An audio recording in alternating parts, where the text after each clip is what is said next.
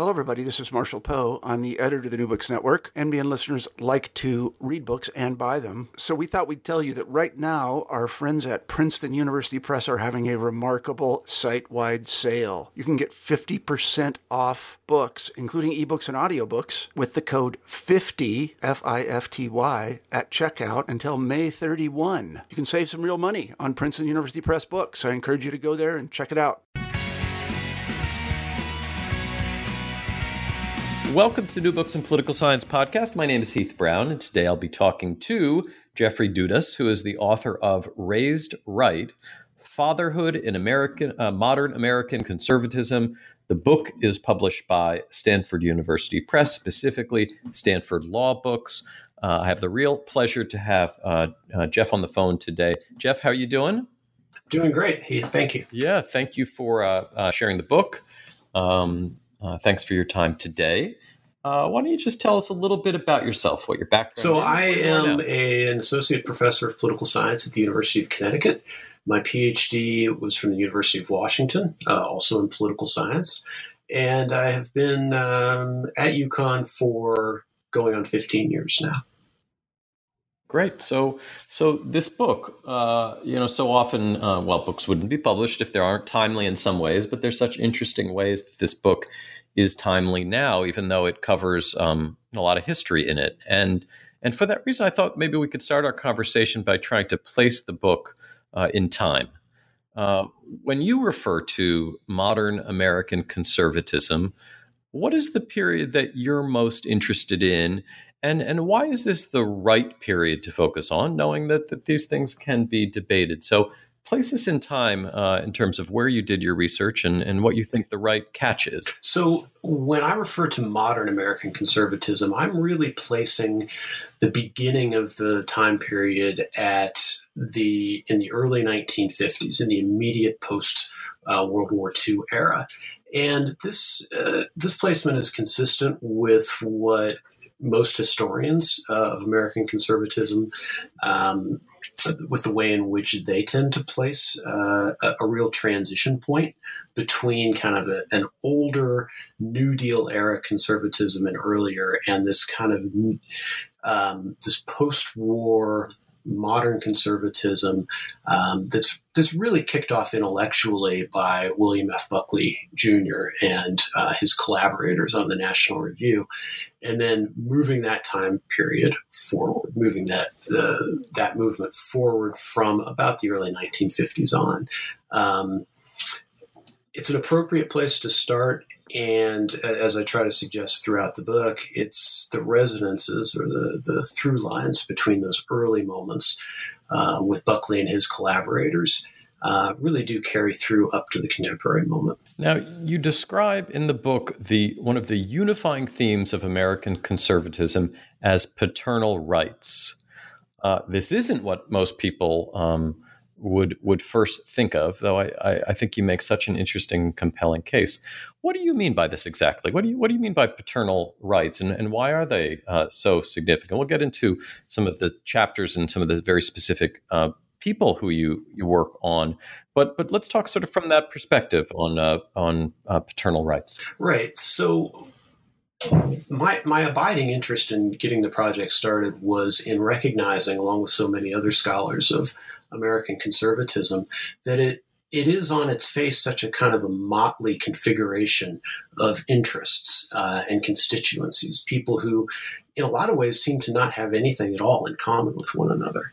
Um, and yet, in spite of the what would appear to be these kinds of significant internal fissures and tensions, the movement has tended to thrive over the course of, you know, seventy plus years now. And so I was interested in trying to figure out what it was that these people might share in common.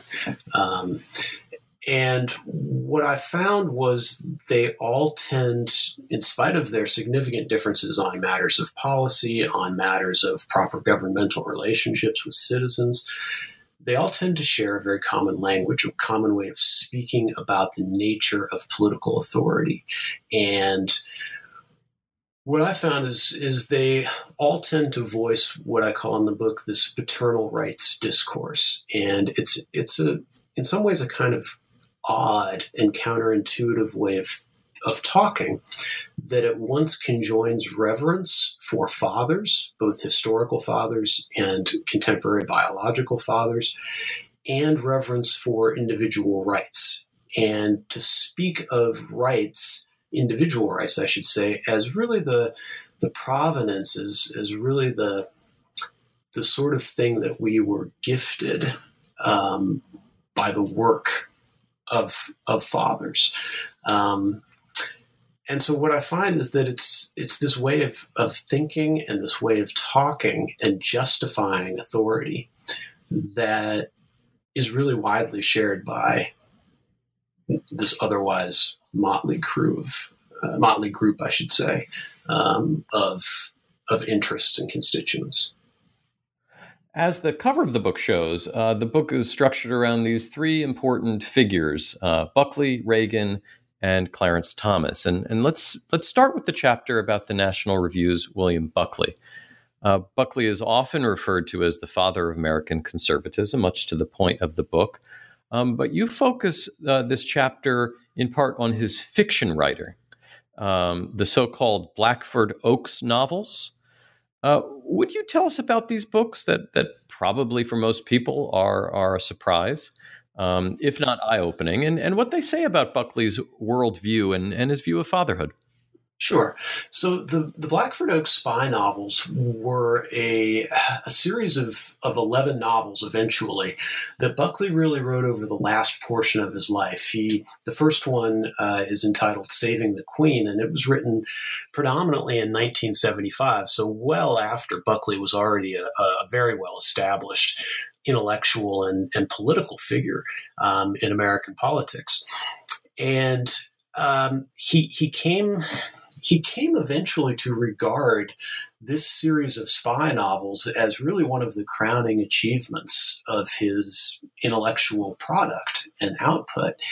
And while I I think that, that you're correct in saying that it's it's a, a these days a, a not a very well known series, it was a surprisingly popular series uh, in its time. Um, One of the reasons I think that it probably is not very well known is that to Buckley's everlasting chagrin, he never could get Hollywood producers and writers interested in converting the novels into movies.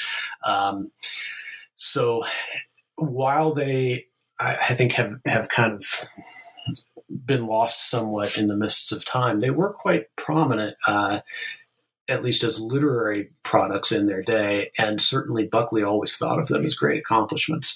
Um, The the novels themselves are uh, of varying quality, I suppose. Um, the first couple were both quite well received, both by critics and by a popular audience.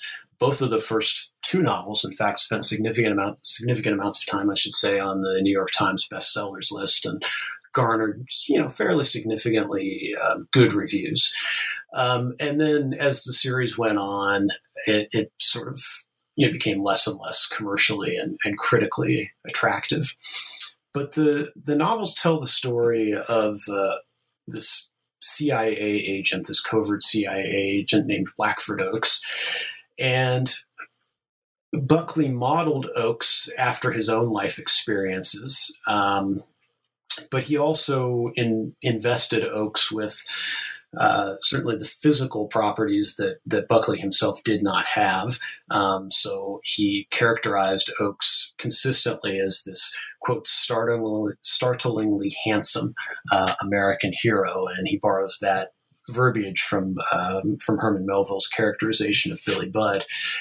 And in fact, Buckley had said he modeled Um, Blackford Oaks in his mind after Robert Redford. Uh, and so obviously anybody who's seen the picture of William F. Buckley knows that he was, uh, he bore almost no resemblance to Robert Redford. So physically, uh, it, it is in fact a work, significant work of fiction. But uh, with regard to the life experiences of Oaks, um, there it's, it's in many ways a thinly veiled biography of Buckley's own life uh, himself. And so I, in the book, I spend a long time sort of going through the trajectory of these novels.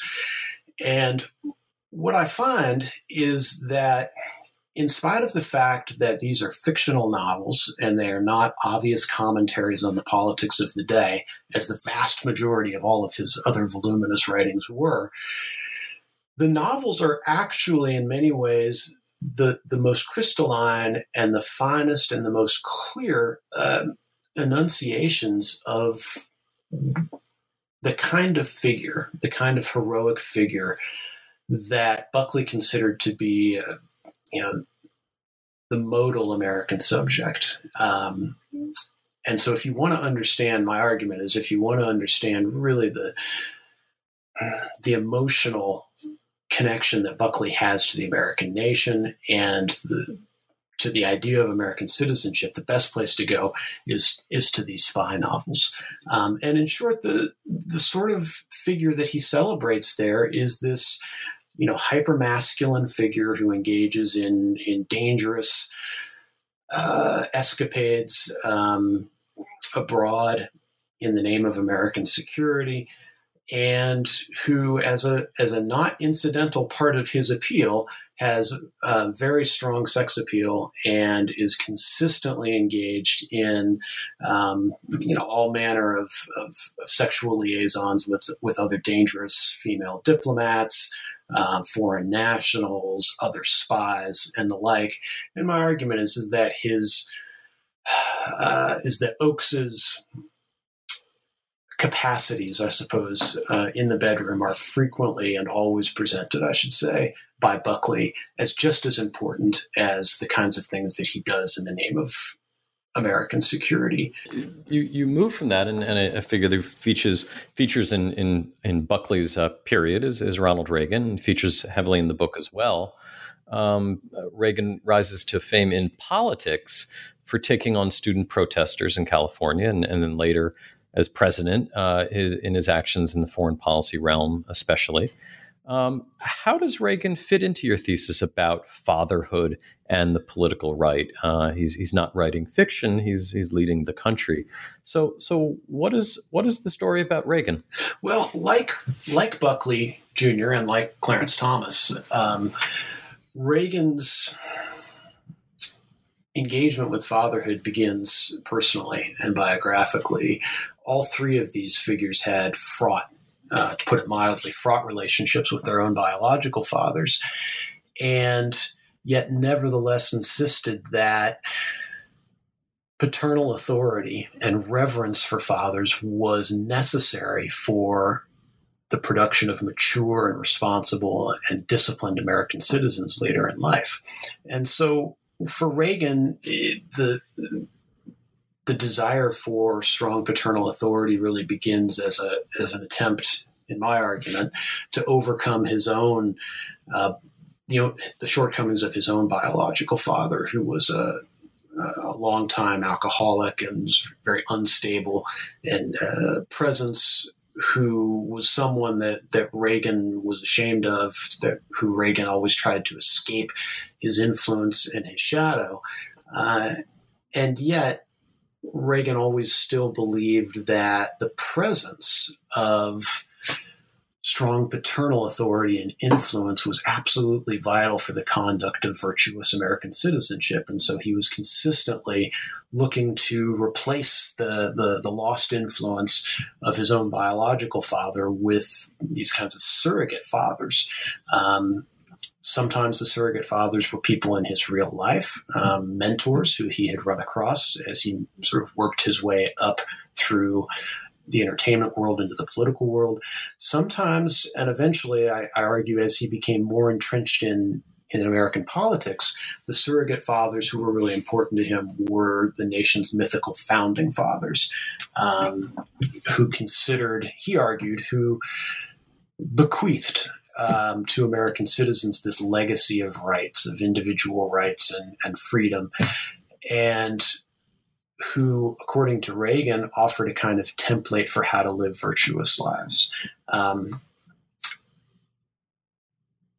and so for Reagan, whenever he imagined his political rivals or uh, people that he might consider to be political threats or enemies, such as student protesters at Berkeley when he was governor of California in the late nineteen sixties. He tended to interpret their political activism according to this rubric of whether they had been properly parented and turned into uh, virtuous American citizens, or whether they had somehow had a kind of a deficient upbringing, which had led them to behave in ways that were irresponsible, that were ungrateful to their elders, um, and that were eventually dangerous to the American nation. Um, so for Reagan, the, the theme of fatherhood is this kind of ever-present theme that articulates both with his own personal biological um, experience and serves as, I argue, the, the hinge or the major transition point uh, in his career in politics. Now, you argue later in the book uh, that uh, Justice Clarence Thomas' view of the Constitution and, and rights is, is very much shaped by his view of the home and family. Uh, what is this relationship between um, uh, conservative jurisprudence in, in sort of the name of Clarence Thomas and the central thesis of your book? Right. So, you know, for Clarence Thomas, his, his major jurisprudential philosophy, so the way that that he means to read law is uh, is is in some ways a very conventional one. He he employs uh, what's referred to as the the original uh, understanding method uh, of reading law, which simply requires the justice or the, the judge in this case to try to divine whatever the the original understanding of the people who wrote the law, who passed the law, who were alive when the law was put into place, what was their understanding of what the law was supposed to do? Uh, and then the idea is that the judge acts as a kind of um, a relay transmitter of that original intention, updating it into modern times or into contemporary times, and then trying to apply that understanding as the meaning of the law. Um, and as I say, this is a it's a pretty conventional uh, jurisprudential theory. It's been around for a long time. Um, but it, it's one that really, for Thomas, makes a lot of sense because it, again, points for him to the role of of fathers in uh, in determining what it is that the children and sons, or in this case, later generations of jurists, how it is that they ought to understand what law is about and what politics is about. And so for, for Thomas, um, when he thinks about the original understanding of a law, or, you know, perhaps the framers of the Constitution, if it's a constitutional case, he's really interpreting those through this other frame that is very important to him about the role that fathers should play in the lives of their children, especially the lives of, of male children. And for for Thomas, the, the point of, of fathers is to is to give children the the stability and also to give them the or to instill in them the discipline that is needed to to make good choices later in life, to learn how to sacrifice, to learn how to be responsible people. And he sees an almost one-to-one convergence between that act of fatherhood and the the act of interpreting a legal text. Um, so when you read his most prominent Supreme Court opinions, he is consistently referring to the understandings and the intents of the framers. And his argument is that he has no choice but to enforce um, that understanding and that intent on the meaning of law, because to do otherwise would be to be unfaithful to his role as a jurist. And it's not a stretch to suggest that to do otherwise than that would also to be unfaithful to one's parentage, unfaithful to the legacy of one's fathers. Now, your book uh, is is not about Donald Trump, uh, but it's very hard to to read the book, uh, have read the book, and to hear you talk without thinking about Trump. It's also very hard to think about the the what you've said in, in not in the context of larger questions about gender, but also race. Um, you you reference Trump briefly in the book, and and some of the comments that he made about former President Obama. And I wonder if maybe we can wrap up a little bit by by talking about some of those dimensions of the book, which are not necessarily the focus of the book, but but is the context of it, which is um, our current president, um, who is not always held up as a model of American conservatism, but but does fit into this argument you're making about paternalism and how it relates to um, uh, issues of gender and also race. So so maybe we can wrap up our conversation in, in the present. Yeah, as as you say, uh, you know, nearly all of the book was written. In fact, all of the book was written um, prior to the the two thousand sixteen presidential election.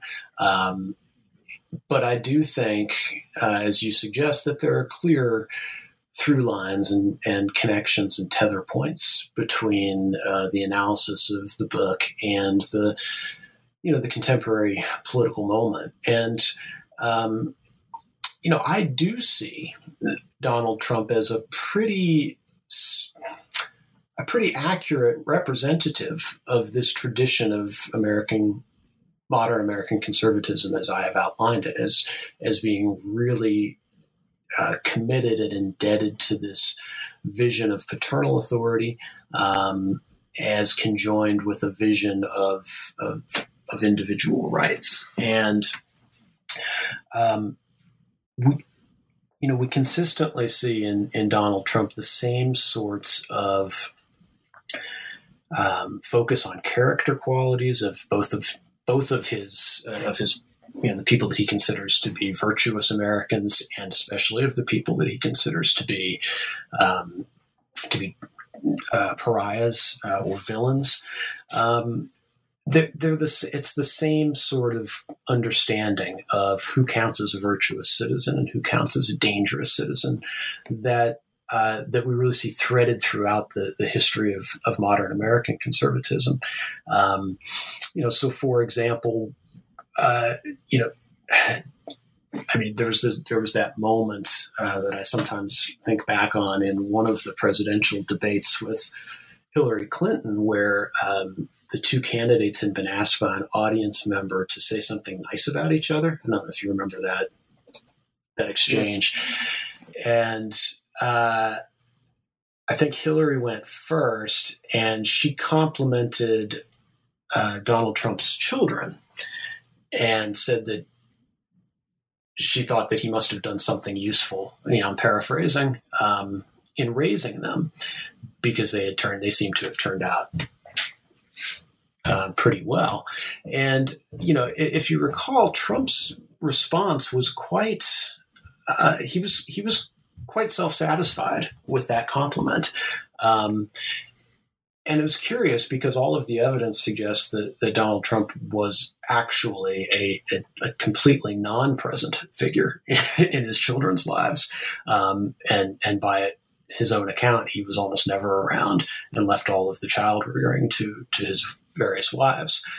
But in that moment, you see this connection, um, you know, uh, literalized on his face and in his body language of how important he thinks uh, a strong patriarchal figure is to the establishment um, and to the development eventually of, of virtuous American citizens. Yeah, and, you know, rises to political fame in part by questioning President Obama's uh, parentage, uh, and and uh, and so in so many ways, so many other very interesting aspects of this um, very interesting book. Uh, the title again is "Raised Right: Fatherhood in American uh, Modern American Conservatism." The author who you've been hearing from is Jeffrey Dudas. The publisher is Stanford University Press, and available at their website. Jeff, thank you very much for your time today. Thank you so much for having me on, Heath.